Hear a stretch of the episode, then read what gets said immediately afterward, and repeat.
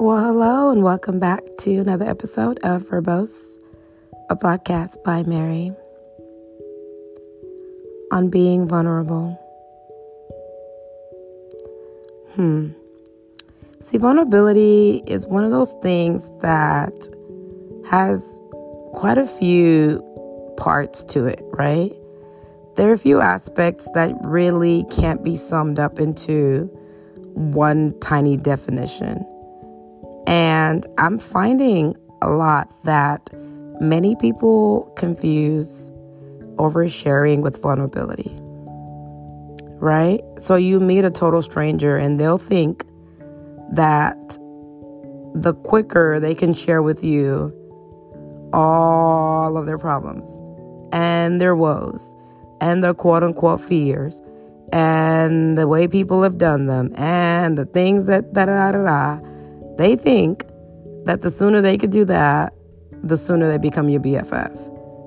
And I just, I found that that's not always the case, right? And I really have to make today's episode a story time because this is the only thing that's really going to bring it home for me in, in the way that I'm trying to explain what I'm really trying to explain. Hmm. So I have a neighbor, we're going to call the neighbor Dan, right? Dan, ever since I moved in, has had a liking to me. It was not clear in the beginning just because I tend to miss the signs because I'm just not looking most of the time, if that makes sense.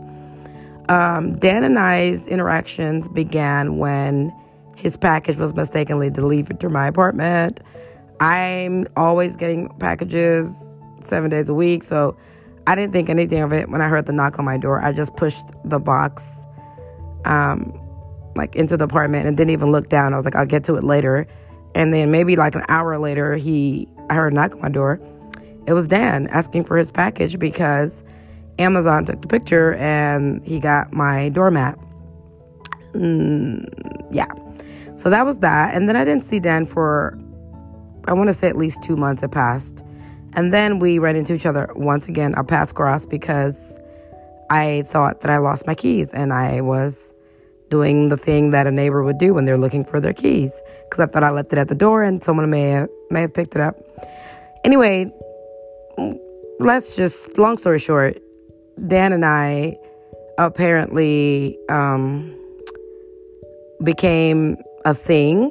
Not to everybody, but to certain people who would see us attend events together. But it was only because he was down the hall and he would call me and be like, hey, you want to go down to the such and such? So, I mean, to be honest, I wouldn't say it was that many. It was like a handful. But the last time I saw Dan, I would say it was probably like two or three months ago. Two months, maybe. I don't know. I don't keep track.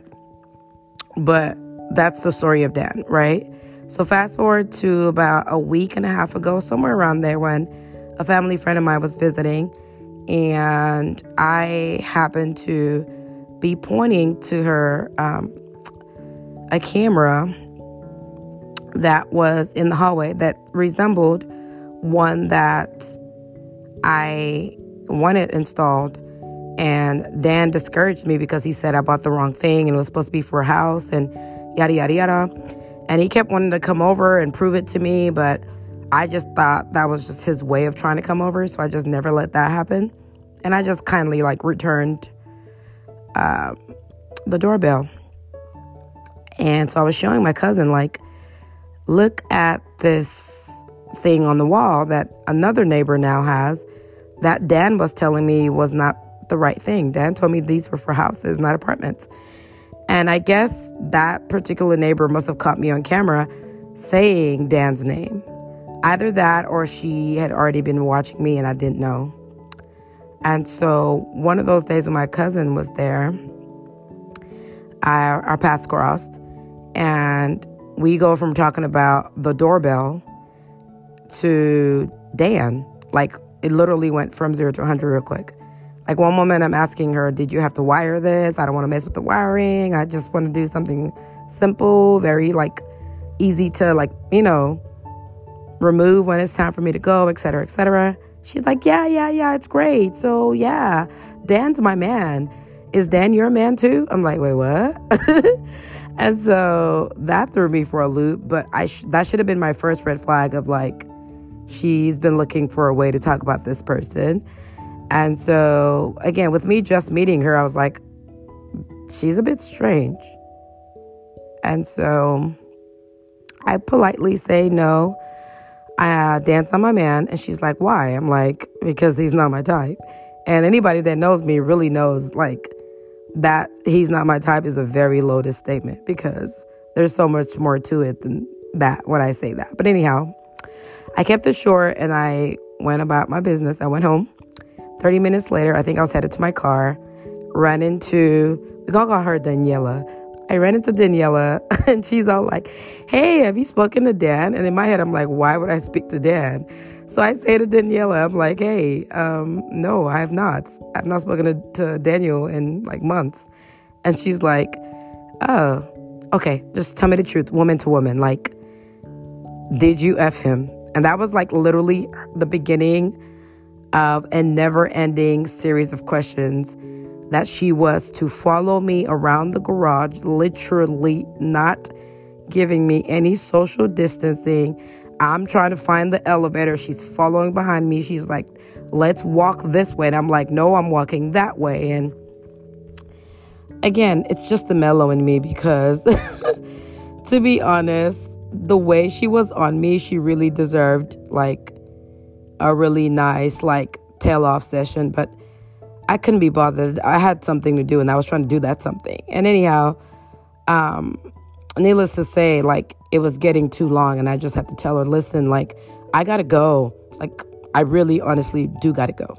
Like, I don't know what this is that you're trying to do. I don't know what this fake friendship you're trying to build with me in fifteen minutes, you know, by telling me that he's paying for your P H D and, you know, he, you're really just using him for his money and, you know, he, I'm beautiful, I'm this and I'm that, and you don't know why he skipped over me, and you're, you knew that he really loved me, and you could tell he really had a thing for me when you guys walked by my door, and you've already known who I was, and all this stuff, right? She thought if she just spilled all this information, that would all of a sudden make me think that we were close, right? And I was just like, is, is, is homegirl all right? Like, is it the Henny or is it the drugs? Like, what y'all doing? So anyway, I just escaped. Let's call it that. And then it hadn't even been an hour. And then I get a text message from Dan talking about, hey, Mary, what did you say to my girlfriend earlier? She called me freaking out. I don't even think I need to explain to you guys how that, that went, you know, because did he even des- deserve a response? No. Did he get one? And the answer is no. Because the real question is, like, what did the girlfriend say to me, right? What did you say to her that made her that insecure that she had to come and fake friendship, uh, build a fake friendship with me, right? Fake Kiki to try to, like, get information out of me, information that she couldn't get out of you because you'd known me for months, but you didn't know anything about me. See, this is what I'm saying about vulnerability, right? What people don't understand that vulnerability is. See, although I knew Dan all those months, although I spent more time with him than all the other neighbors, which is was just still an insignificant amount of time, Dan never knew a single thing about me. I was never vulnerable with him. That was a very conscious choice. You know, I don't have to be that way, and I don't usually have to try, rather. It's just, for me, everything happens in stages.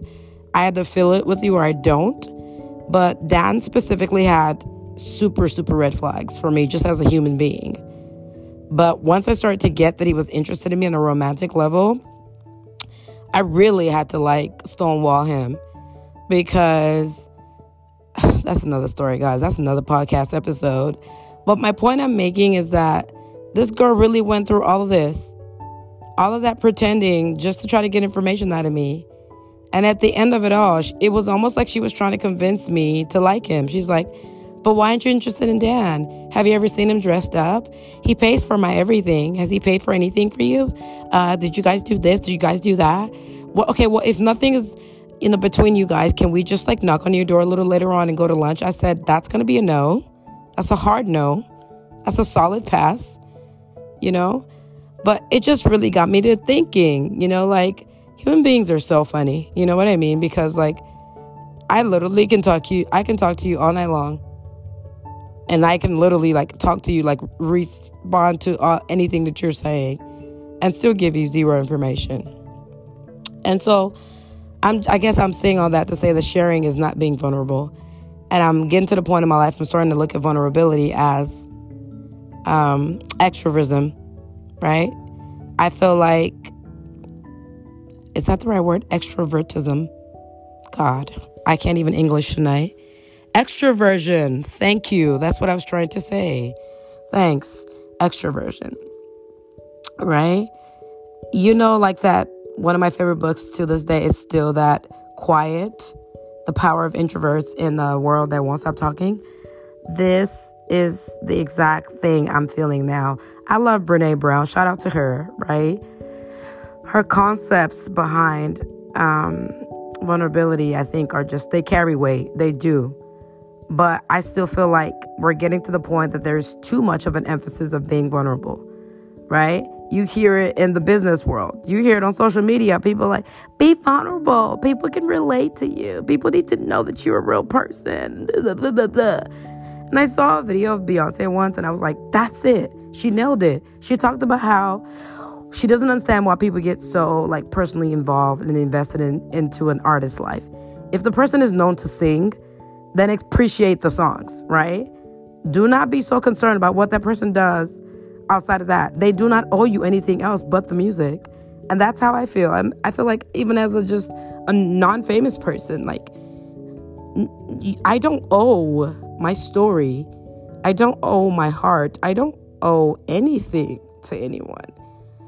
And it's not something that I should feel like I have to give in order to, um, I guess, earn anyone's anything, if that makes sense. And I feel like there's still something to be said about like reserving those quirky sides of you and those precious moments for those that I, like you've ultimately deemed deserving of that.